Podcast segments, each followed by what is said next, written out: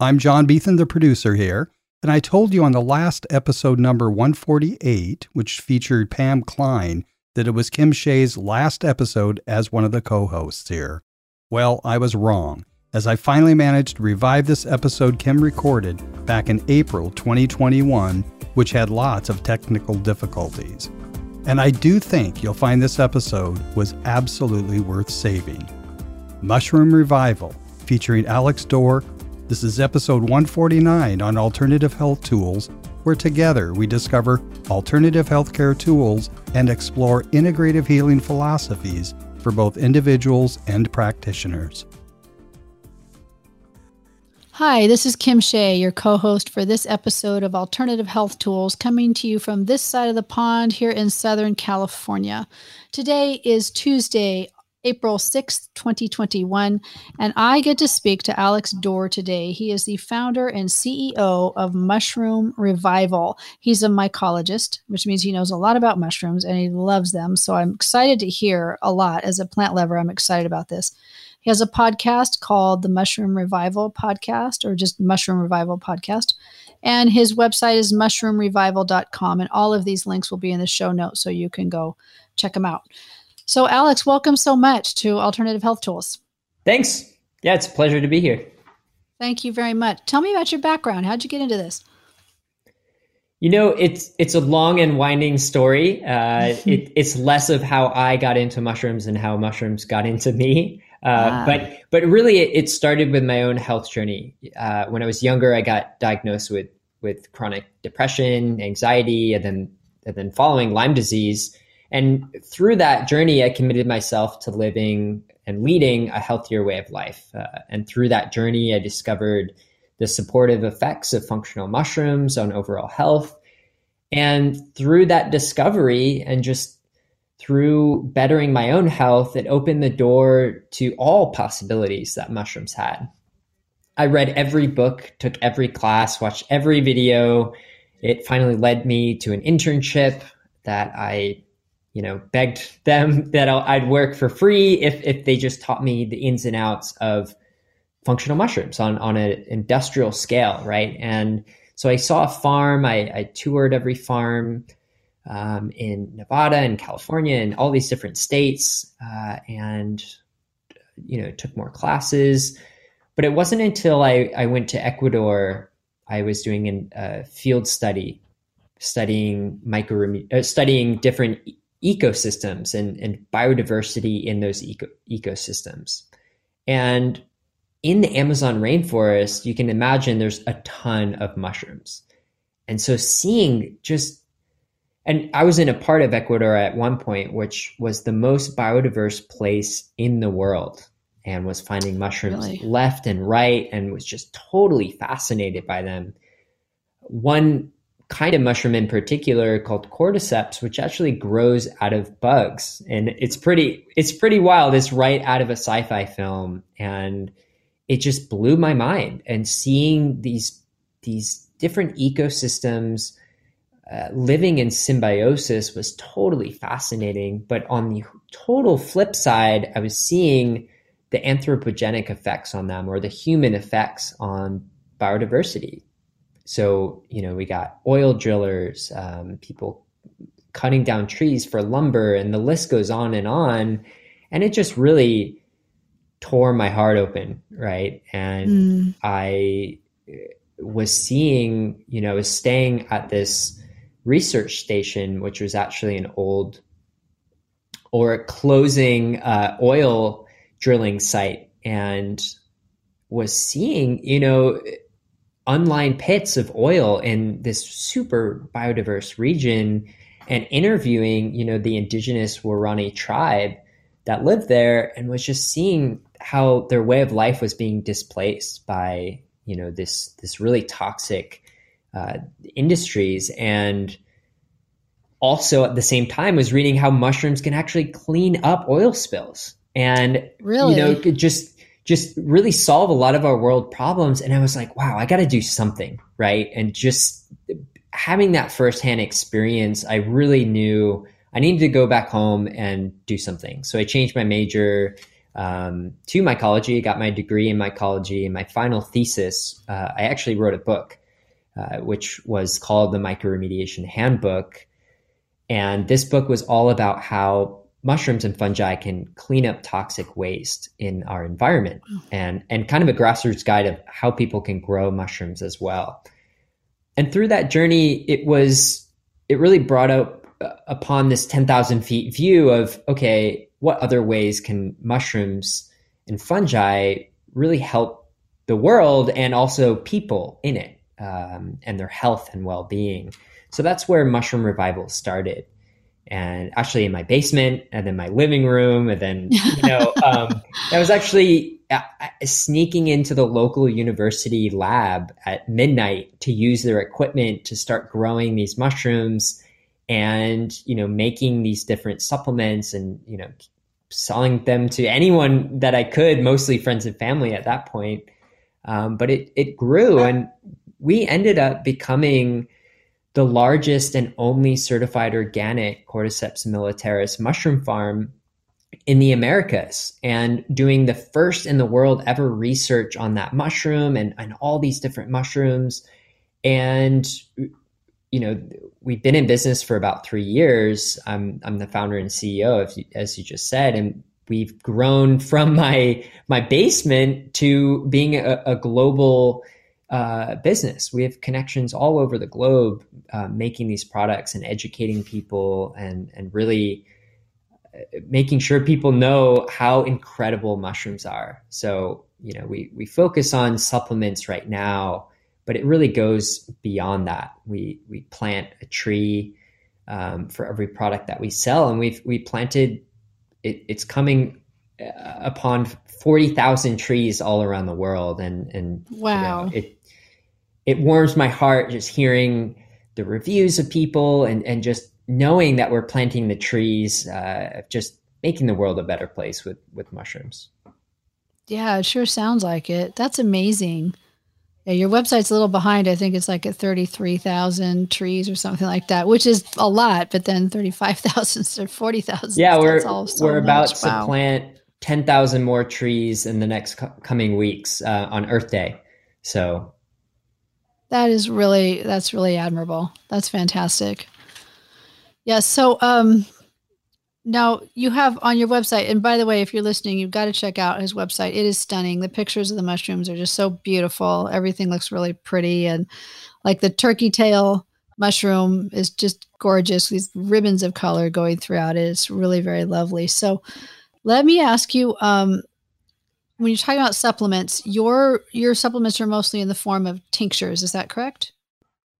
If you could, let's say you had access to these mushrooms yourself, is it better to eat them yourself, or is, is a tincture form better, or does it make any difference? Yeah, and you know, I'm going to give a long answer to that question because I, I I'm guessing most people who are listening are like, "What the hell is he talking about with these mushrooms? What the hell is a tincture?" Hold on. Like can you can you define some stuff? So we're actually more closely related uh, to mushrooms or fungi than we are to plants. We we share over 50% of our dna with fungi. Um, and fungi that whole kingdom or queendom also is yeasts which you find in your beer or your bread um, that you probably consume on a daily basis and molds and, and other things Mushrooms are just the fruiting body of a fungus. And what a fruiting body is, is similar to an apple on an apple tree, right? Uh, it's only responsible for spreading the seeds, or in this case, the spores, and it's the fruit, right? And there's estimated 5 million species of fungi out there, and we've only described or discovered 120,000 of them. So we're so new to the field of fungi or mycology or mushrooms. And out of that 120,000 species of fungi, only 14,000 actually produce these mushrooms or, or fruits, right? Oh. Um, and out of those 14,000, 50% are inedible, right? They're hard conchs or, you know, crusts. Uh, you don't want to eat them, right? You don't want to throw them in a stir fry 25 are edible, but not really great, right? They might hurt your jaw a little bit, but you can get it down, and it's not the greatest experience. You know, um, 20% you can eat it, but it might give you an upset stomach. Um, it's not going to kill you, but you know you might have some gastrointestinal problems later, right?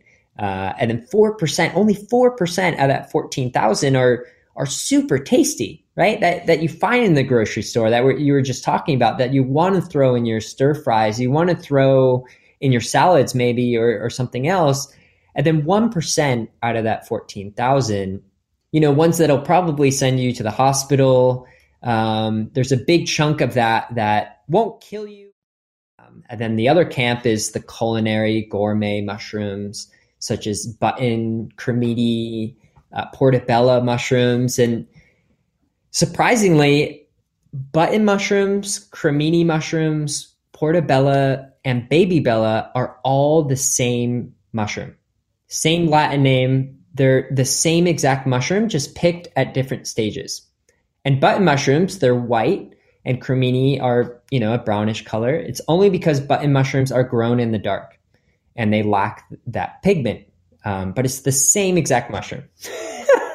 it's just, yeah, it's just a marketing tactic that they use and they call them different names to, to get more money, but they're the same exact mushroom. And what's interesting is that you can actually turn these mushrooms upside down uh, where the gills are, which hold the spores. Um, and you can flash UV light or even leave them out in the sun. And the mushrooms can multiply their vitamin D content by four, up to 40,000 times. And you can actually get your recommended daily amount of, of vitamin D by eating them. So, you know, they're also high in protein, ergothioneine, essential vitamins and minerals, and they're really good for you. So, some people might argue that this is a small form of a functional mushroom, right? It supports your health and wellness, but I would I wouldn't really classify them as functional mushrooms. Um, and but some functional mushrooms happen to also be gourmet. So we get shiitake. If anyone has, that's pretty famous. In you can find it at Whole Foods or um, any other health uh, store. Um, maitake also you can find in the store uh, but it's pretty rare. Lion's mane as well. Those three are functional mushrooms that have hundreds, if not thousands, of scientific um, research articles just demonstrating their functional benefits. And also, you can cook with them, which is great. You can cook them in stir fries and also find them in the supplement aisle in a tincture, capsule, um, or a powder to take as a supplement. And the you might be wondering, well, why would I want it in a capsule or a tincture if I can just cook it up, right? Well, the obvious difference between the two is concentration and extraction techniques. So, with supplements, they're super highly concentrated, right? And you're, as a supplement uh, manufacturer, the goal should be, right, to make the most concentrated form of this ingredient to get the most bang for your buck right? You don't want to be swallowing 800 capsules uh, to get your recommended daily amount. You want the smallest amount to make it easy for the person. Um, and then the, the second part of that is bioavailability. So, you know, um, just eating them in a stir fry, you're only going to get a fraction of the functional um, compounds that are bioavailable to your body. Uh, whereas a supplement, there there are you know extraction methods that have been developed over thousands of years and now with with the benefit of modern science we can track these specific compounds with specific extraction technologies to maximize that supplement so a tincture is really great because you can absorb the compounds um, sublingually so underneath the tongue and this if anyone has ever had a CBD oil, they would know what I'm talking about, where it's a liquid extract that you can hold on your tongue and you can actually bypass your liver. And this is great because you can absorb up to 98% of the functional compounds, whereas a powder, a capsule, you're lucky if you get 50%, right? Um, so it's a lot more bioavailable and it enters your bloodstream a lot quicker. Um, and the same goes as a benefit over cooking is that you're getting a lot more of the, the compounds and a lot quicker into your system. Please do not put it in your eye. Um, it, it's you can put it under your tongue or on top of your tongue, um, or if if you know we get a ton of people putting it in their smoothies or their drink, uh, and even mixologists, right? We have a calm blend that you know people love to put in a nightcap and they make all these crazy uh, recipes with with different alcohols and mixed drinks so you can really get creative on on how you use it illegal or foot fungus or you know slimy mushrooms or mold on your bread so it doesn't really have the best connotation for a lot of people whereas you know if you're in china 4,000, 5,000 years of rich history um, and understanding and culinary recipes that use mushrooms all the time. So here in the US, we're pretty new to mushrooms. And so we thought we, we wouldn't go beyond that, those 10 that were probably the most famous. And one of the first to add in three that we want to really popularize here in the US um, but we use cordyceps, and and so we have a product that's that's entirely cordyceps for energy. Um, it's been used for thousands of years for um, athletic performance and energy. Uh, different kind of cousins of cordyceps, but we focus on cordyceps militaris, which can be cultivated, right? And that has been totally instrumental for my health and wellness uh, of being, you know, um, founder of a business and, and working really hard to having the energy to live my my daily life and, and do all the tasks that I'm doing. Reishi is another mushroom that we work with. It's called the 10,000 year mushroom or mushroom of immortality. And it's one of the most famous mushrooms or functional mushrooms. It's the w- number one selling functional mushroom in the world. And it's notably used for supporting a sense of calm or you know supporting our our body's natural ability um, our natural inflammation response due to you know post workout or other like activities um, lion's mane as well is is also really famous mushroom for cognitive support and we have a, a product just with that as well for focus right um, and then there's other mushrooms that we have. We have a, a daily 10, which is kind of like a multivitamin with 10 different functional mushrooms all together. Cordyceps, reishi, lion's mane that I talked about, but also chaga, shiitake, maitake, turkey tail, Wolfiporia extensa or Poria cocos, tremella, and meshima.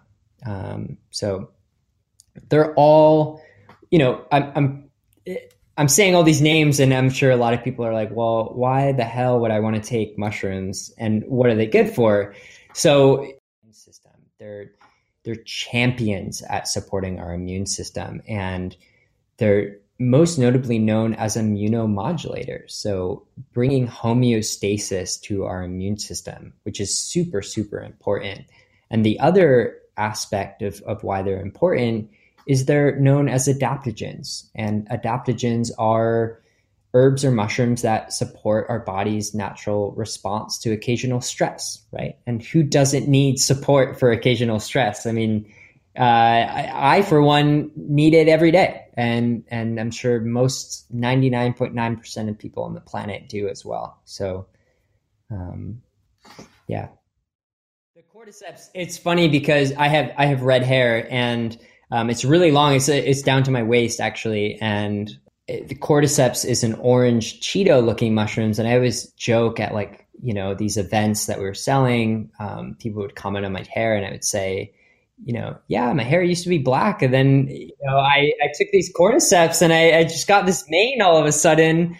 Um, yeah, they they've been instrumental for for my health and well being. You know, for my cognitive function, for my energy, uh, my you know, natural transition to get a good night's rest. I mean, it's super, super important with like reishi um, and my body's natural inflammation response post workout and um, and th- that adaptogenic quality for occasional stress. I mean, it's so many benefits, um, you know, and just supporting my immune system and knowing my system is just operating at its full potential. And I'm not as worried uh, traveling or you know being around people. Uh, you know when when there's seasonal change um, or things like that. I, I I feel really really strong, and it's it's amazing. You know having a company and seeing the reviews come in as well uh, of so many people just saying how it's changed their life significantly and that be, they've been trying all these things for like 40 years. And they try mushrooms and they're like this is it. This is you know you, you can sign me up for life. Uh, this is all i need um, along with you know healthy lifestyle practices and, and things like that. But you know um, it, it, it's really exciting you know going back to what i was first saying to see people's reactions and, and seeing it actually work, but at the same time, having a positive impact on the planet um, and knowing that it, it's not only making the world a better place for, for human health, but, but also the, the health of the planet as well. Yeah, that's, that brings up a point then. So you know, sometimes when we, we're growing different things, it can be very hard on the land, on the soil. It takes an impact on it. There's a lot of fertilizer that goes into it, a lot of water. Um, I won't name any specific products, but some things can be come at quite a cost to everything around it and the ecosystems around it. And and then the mushrooms. Um, I mean, what's involved with growing a mushroom? Yeah, mushrooms are are one of the most eco-friendly um, or it can be crops that you can grow. And you know how they work in our ecosystems they're the great recyclers right? So without fungi organic matter would continue to pile up right? Um, they have the means to um, recycle uh, really dense organic matter. So when a tree falls in the forest right fungi come along with the help of bacteria and create soil. Um, up to 70% of carbon wouldn't be sequestered in the soil without fungi. Uh, and, and this is one of the reasons I wrote the book because they have such an, an amazing impact on our ecosystems to, to really solve a lot of our world's problems, right? With, with carbon and, and toxic waste and things like that. And they really don't need to be grown with any fertilizers. I, I don't know a single mushroom farmer that uses any chemicals. Um, whereas plants, you know, some plants you need it. Uh, I don't know a single mushroom farmer that uses it because you don't really need to. They're they're really aggressive and they love just decomposing organic waste. And with that, you know, a lot of the substrates that mushrooms grow on are agricultural waste. So we can use these waste products that would you know, um, would be thrown into landfills or even, you know, composted at best, we can compost it and, and still turn it into soil and also grow um, functional ingredients and food. So that's what makes mushrooms really amazing to grow. And, you know, our reishi, for example, are grown on hardwood logs, uh, buried underground in these these hoop houses uh, on the sides of mountains uh, and with a, you know natural springs coming through, and it it's in the sun and no need for any fertilizers, and we're we're we're pretty uh, rigorous with our testing. You know, all of our products are USDA organic certified. We test for heavy metals up to six different times. We, you know, test for residual pesticides and, and things like that because there's always a chance with the wind it might blow over from another farm or, or something like that. And uh, yeah they're I, I, think they're an incredible gateway for people who want to learn how to grow at home. It, it's they're really fun. They're they're super fun and they are incredible teachers for appreciating death you know um, and that's a topic that a lot of people cringe at especially living in the United States or North America, we're really uncomfortable with the topic of death. But fungi are are the great recyclers, right? Um, and the stewards of our planet. And there's a lot of beauty in decomposition.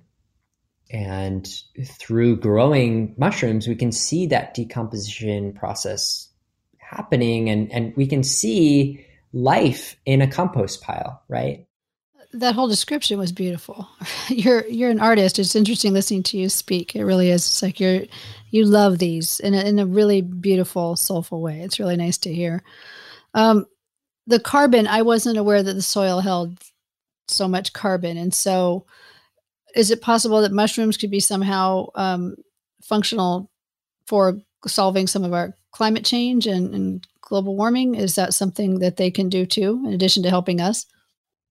Yeah, I, I love to use the term global weirding, um, you know, and I think it goes beyond warming, right? And it goes beyond CO2. It, it's it's a lot of toxic chemicals and and you know oil spills and using these really toxic chemicals that that, that are incredibly persistent in our ecosystems and take hundreds of years um, or longer to start really um, dissolving into their parts. And, and part of that decomposition that I was just talking about, and the beauty of it is taking some of the most toxic substances on the planet and converting them to oxygen, water, uh, CO2, and their, their most basic parts, right? And turning a really toxic landscape into something that you can grow flowers and food and, and turn it into really a biodiverse region.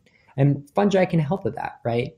So that's the study of mycoremediation and part to something called mycorrhizal fungi. And mycorrhizal fungi are just fungi that connect to the roots of trees and plants. Up to 95% of terrestrial plants have this connection. And it's really, people refer to it as the wood wide web or the internet of the forest because this connection to the plant roots uh, allows for greater water sequestration. It allows the fungi to mine different nutrients like carb or nitrogen in the soil uh, and and transfer it to plants and trade different nutrients with the plants and also connect with other plants in the ecosystem. And so they're able to send messages and even nutrients uh, to other plants in the forest. So if a plant or a tree is getting a ton of sunlight, a ton of nutrients, and one tree is in the shade, it's not in, in the best soil environment, the one tree can send nutrients to the other tree. So it's really beautiful you know, uh, the way fungi interact in our soils and our ecosystems, and that we can use it to clean up our mistakes, right? Um, there are fungi that we're finding that can even degrade plastic.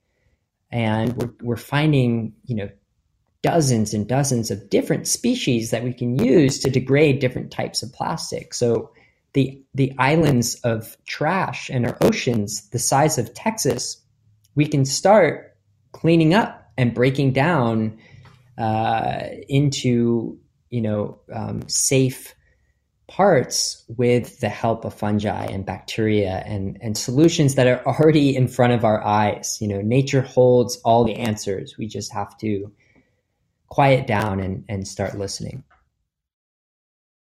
Even have that mechanism uh, within themselves, even without the help of fungi, uh, there's a, a, great book called The Secret Life of Plants, and it's it's kind of an old book, but it describes a lot of of these stories and scenarios of plants have consciousness, right? And way more than we actually realize.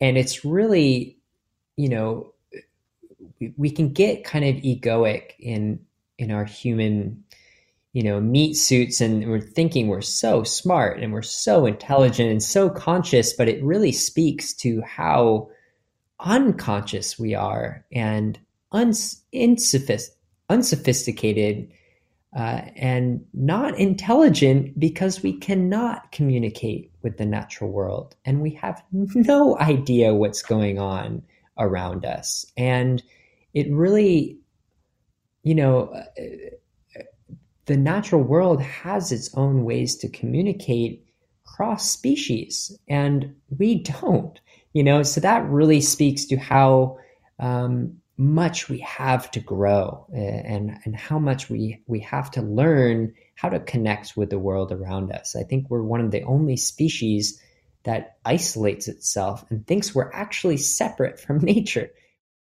And luckily we're figuring it out and I'm glad that we can hop on this podcast and and uh, have people tune in and and really start questioning right the world around them and connect with a whole kingdom or queendom which is fungi right? This is a whole kingdom or queendom uh, of life on our planet that most people interact with if they drink beer or any pretty much any fermented beverage they are consuming fungi in so many other ways you know cheese or or a lot of fermented things are used they use fungi right? Um, and so, you know, penicillin it, it's derived from a fungi, you know, um, a mold, and it saved hundreds of millions of people's lives. Uh, and you know, LSD, even if if um, you know some some of your listeners maybe were alive in the '60s and, and maybe experimented back in the day, that even is derived from from fungi. Uh, and so we interact with fungi we're even breathing in hundreds of, of mushroom spores every breath that we take. And so, whether we like it or not, we're connected to the natural world and fungi. Uh, and so, that's really special. And I thank you for for hosting this show and and to tell your audience about you know fungi, which is is super cool. It is really cool, and you've got a cool product, and it's really neat to learn so much from you about it. So tell me about your podcast then. Is this are do you are you interviewing other people or are you basically educating everybody and teaching during your sessions, your episodes?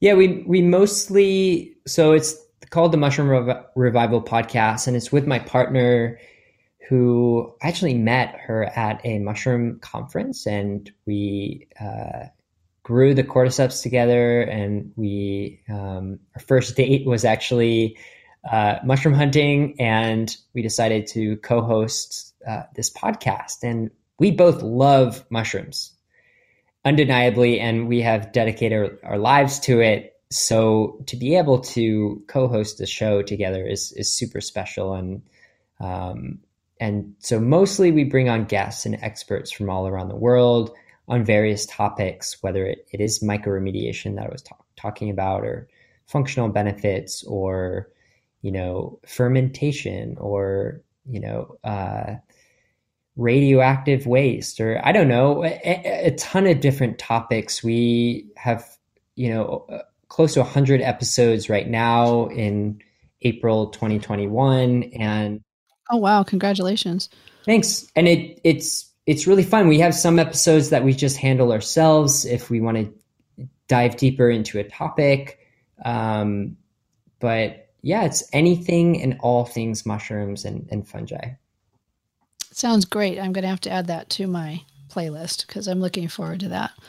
I love learning about all the plants and everything, and and I had no idea the breadth of what mushrooms are doing and fungi are doing for the world. So I'm eager to learn more from you on that. Um, I do want to go back to your hair for a minute because I don't want to make it sound no because I want to be responsible here, and I don't want to make it sound like I'm saying this is your new hair product. But wouldn't you say that if a person is really healthy on the inside, that the hair would be reflective of that? Like if you were in really poor health, that might be something that wouldn't you wouldn't see a gorgeous head of hair on something where the body is not getting all the nutrients that it needs and not getting all all the um, all the supplements that it needs. That that is a reflective of your overall health in in this case. Not meaning you could not have hair and be in poor health uh, or you know you can still be in good health and not have a lot of hair. I'm just saying that it seems to be reflective of the fact that you're in really good health with whatever you're doing and you're using mushrooms. So well i appreciate that. And I, I'm, I'm not a doctor and i don't uh, know too much about hair. Uh, so and, I, and my hair routine is is very very minimal. So um, yeah, I, I, can't say that our, our products will, will get you a mane of, of hair. right, right, right. Of course not. Yeah. yeah. okay. I just wanted to make sure I was clear on that too, where I wasn't saying this is your this is going to solve all your hair woes, but it does seem to be that you you look very healthy. Thank so you. it seems to be whatever you're doing is is working for you. So, uh, what else do you want to tell us? Because I don't I don't have anything else to ask, and that's just probably ignorance on my part. But what what else would you like us to know? Hmm. Well, I think it's a cool story to talk about how mushrooms, how humans even discovered mushrooms, right? Um, and how our story began, and really how mushrooms began in in in the first place, right? Um, so, the earliest fungi ever found was was a billion years old, and and over time, you know, around 500 million years ago, we get um, the first early plants start developing with this mycorrhizal fungi connection that I'm talking about. Um, but even before that, there was lichen. Uh, if anyone is, you know, you've probably seen it on trees or park benches, that kind of um, green foliage kind of looking substance on the surface of rocks or um, trees, things like that, that's actually a symbiotic relationship between fungi and cyanobacteria or photosynthetic organisms. And, you know, that was the early ancestors of plants that we see. And with this first terrestrial symbiosis between fungi and this plant, early plant life, uh, we get all the plants that we see today, right? And this is really special uh, because it it really puts a lens on our natural world, right? It's they're not just trees, they're not just plants, they're this symbiosis of many different organisms, and even ourselves. We're about ninety percent other organisms, right? Are we're understanding more about our gut biome, right, and our microbiome um, of just billions of different probiotics and prebiotics and all these different you know um, uh, parts that make up our our biome so this is really special to to look you know we're not just a human we're a, symphony of symbiosis and if we look at the natural world around us it's a symphony of many different organisms collaborating together and many of the functional benefits that we think of when we think of plants they're actually derived from fungi, right? So spearmint, the actual smell of spearmint is not really from the plant. It's it's from an endophytic fungi inside the plant. Um, so a fungi that just lives in the cell walls of the plant. And so as we dig into the natural world, we're just discovering all these different layers of how all these different organisms are coming together. And it's really a calling to us of, hey, we got to get our shit together and and really come together. Let's stop creating a divide and you know creating these these invisible boundaries between ourselves and and you know uh, other organisms around us. Let's let's work together. Let's create this this really this symphony, this this um, symbiosis with everything around us and you know, we find evidence of humans first consuming mushrooms about 20,000 years ago uh, in, in Spain. And we found spores and, and an old, you know, remains of, of a human. We find art about 8,500 years ago all around the world, uh, whether they're stone statues in Guatemala or, you know, um, cave paintings in you know, Russia or wherever it is, we see art popping up everywhere across the globe honoring fungi and, and mushrooms. The first human that we found actually carrying mushrooms was uh, in, in 3300 BC. And we get Otzi or Utsi the Iceman. He was carrying two different types of mushrooms. One called birch polypore, which he was using, they think, to clear intestinal parasites and the other tinderconk he was using to carry embers of a fire around. It's really cold. So to create fire is his only means of survival. And so we find that is is really important important and crucial of of yeah, we, we've used mushrooms for thousands and thousands of years for our health and survival, right? Even in Socrates in fifth century BC was talking about agarikon mushroom as a cure-all. Um, and at the turn of the, the century in 20 to 200 AD, we get various texts in in China in traditional Chinese medicine. Actually, the the foundations of traditional Chinese medicine with the first and the second materia medicas, we're talking about various types of mushrooms and fungi.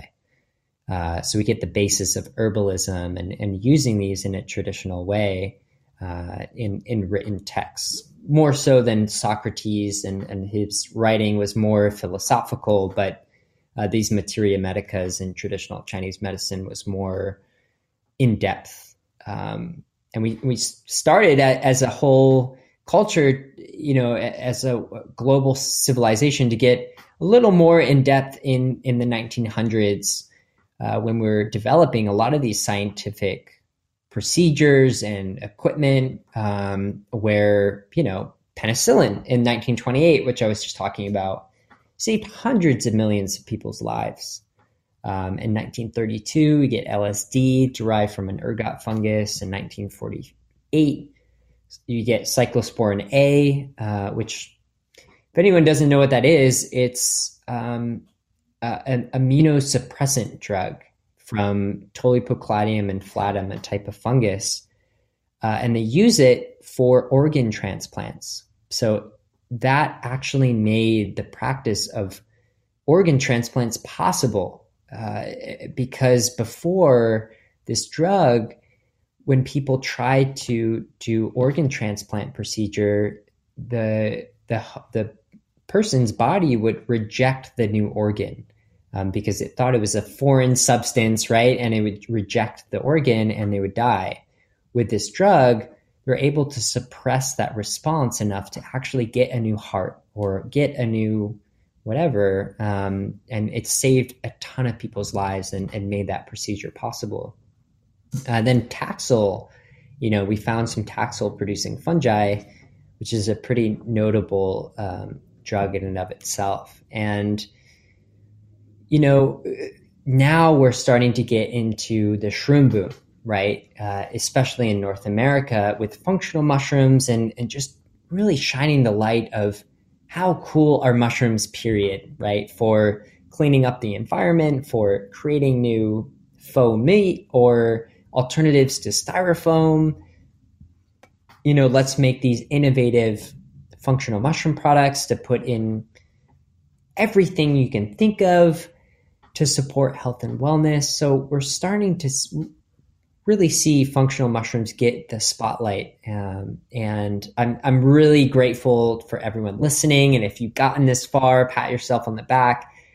You are now inoculated, and I, I don't think there's a turning back for you. And I, and I guarantee you, if you step out in the woods, you will start seeing mushrooms left and right, and you'll be amazed of why you've never seen them before and you'll see all these colors and shapes and, and it's it's a beautiful beautiful world uh, and and welcome. Thank you. It's awesome to be here. It really is. I remember uh, my kids and i had read a book uh, i was i read aloud to all of them called a single shard but there's something about a tree ear in there which is the the i, I don't know if you'd call it a mushroom or a fungus where it kind of yeah, it's grows out. It's beautiful perpendicular to the side of the tree and they're beautiful. And my kids would get so excited, like, oh, look, look, look, look, look, because they like to go see there was the yellow tree ear growing in a particular tree. And I've got some in the backyard, which are kind of pink, which I'd never seen before. But what I want to ask you is, um, I think it was last year, there were these mushrooms growing up in my yard, and I thought they were morels and I wasn't really sure and I didn't have a book on it. And then come to find out that's probably exactly what it was, but I didn't eat them because I was worried that they might be you know toxic but um, are there are there some good books out there that we could really rely on so we would know if there was a mushroom that we could identify it and be relatively certain that it was a, a safe mushroom to harvest yeah and or is that better left to the experts totally and you know i always say this there's more poisonous plants than there are poisonous mushrooms.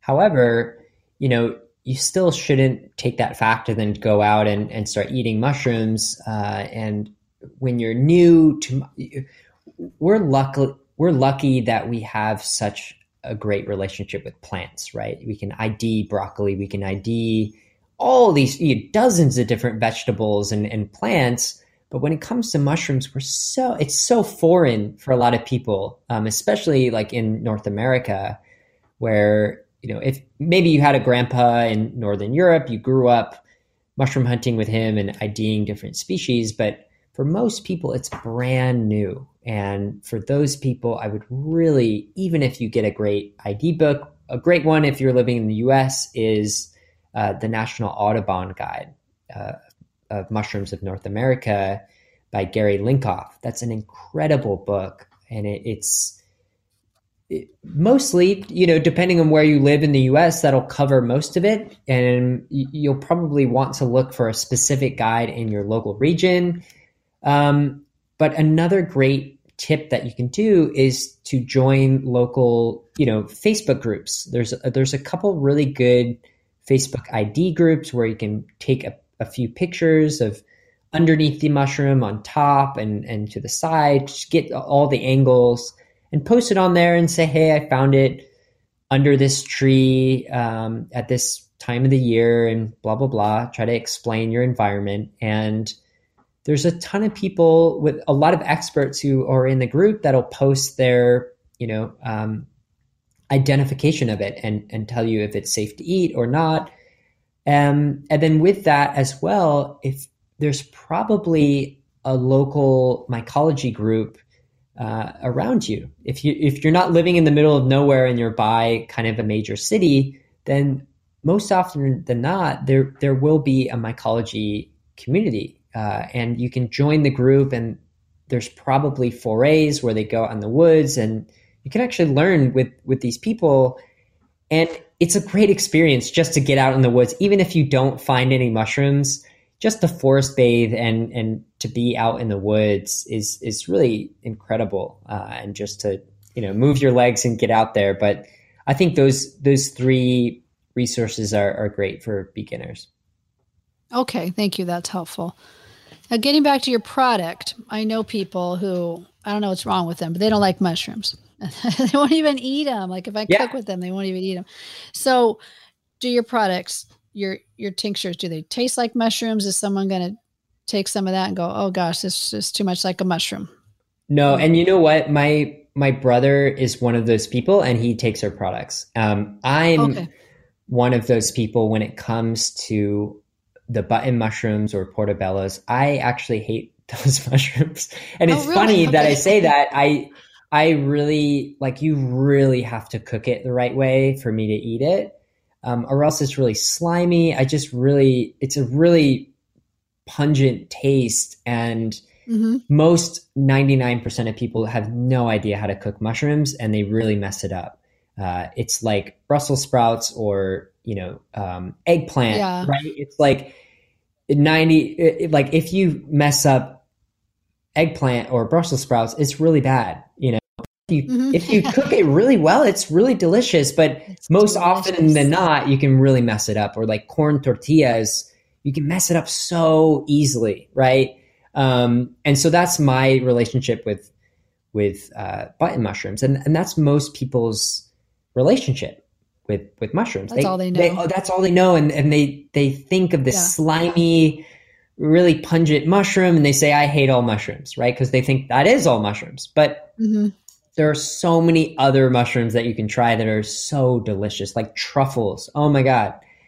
If you actually get real truffles, there's a lot of fake stuff on the market, which is will give you headaches and it's not good. So get actual real truffles. Um, shiitakes are really good. Maitake is delicious.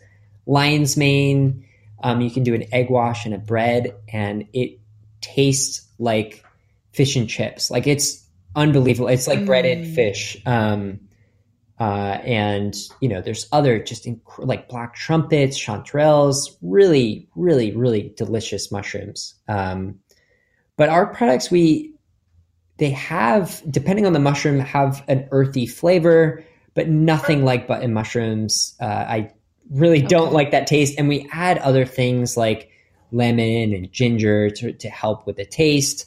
Oh, nice. Um, and, you know, uh, if it comes to it, a lot of people will put it in a drink and they don't, they can't even taste the difference. Um, so even in a glass of water, you, you drink it, you can't really taste um, our tincture. Uh, and, and we're working hard on just releasing new and improved formulas all the time to, to help you know the average joes who, who are really particular with their taste buds um, to develop something really tasty uh, that can they can put in in every product. Okay. Well i am really excited to try these. So and i'm, I'm so glad that i found you. Uh, my co-producer john beethan introduced me to you in an email and i said oh please tell me this is mine and not yours because i was going to be really disappointed if i didn't get to talk to you so i'm really glad that i had the opportunity to talk to you and and it's just I love talking to people who are just so passionate about something that they do and they know about. And what you are passionate about and know about is so valuable and so important on such a global scale. It's really it's really an honor to be able to talk to you today. Thank you. I'm really excited to to share this with everybody. Yeah, and I'm you know, it's an honor to be here and for everyone listening. If you do have more questions and this short podcast or long podcast wasn't enough, and you still have burning questions that you you want to have answered, please reach out to our team. If you go to our website, uh, there's a contact, and we have a whole team of super knowledgeable people that will geek out with you and answer any question that you have. Um, and if you do want to try our products, you can use a code alternative health tools all uppercase uh, for 10% off um, if you do want to try our products and nice, and um, so yeah we're, we're always here if you have any questions about our products or just mushrooms in general. Like as you can tell, I love talking about mushrooms, and we will we'll, yeah. we will talk your ear off if, if you want that. All right. Well, thank you. And also, like I said, if you want more, he's got a podcast that's there on the website and also a blog. And uh, sound looked like there were some really interesting topics that you cover in there as well. So so I thank you for your time today, Alex. This is Alex Dorr, who's been with us from Mushroom Revival and just very, very knowledgeable about mushrooms and what they can do for you and, and just open up your world. Thanks, Kim. So thank you for joining us. Thanks.